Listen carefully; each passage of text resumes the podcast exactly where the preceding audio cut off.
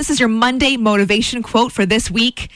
It's from Max Lucado, and it's Don't measure the size of the mountain, talk to the one who can move it. Isn't that good? I mean, in other words, it's saying don't focus on the problem, but the problem solver.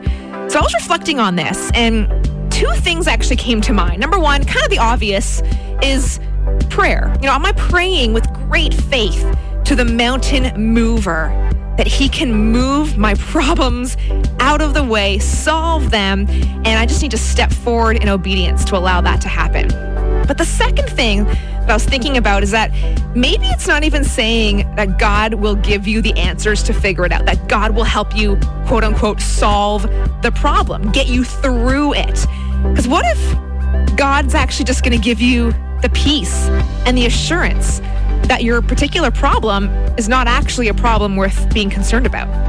That it doesn't need to be solved. The mountain, in this case, does not need to be moved, and God's the one that gives you the peace and assurance of that. So I just want to encourage you as we kick off a new week together that, yes, pray with great faith that God will and can move mountains. But if the mountain doesn't move, you can thank Him for the peace and the assurance that I guess it didn't need to be moved.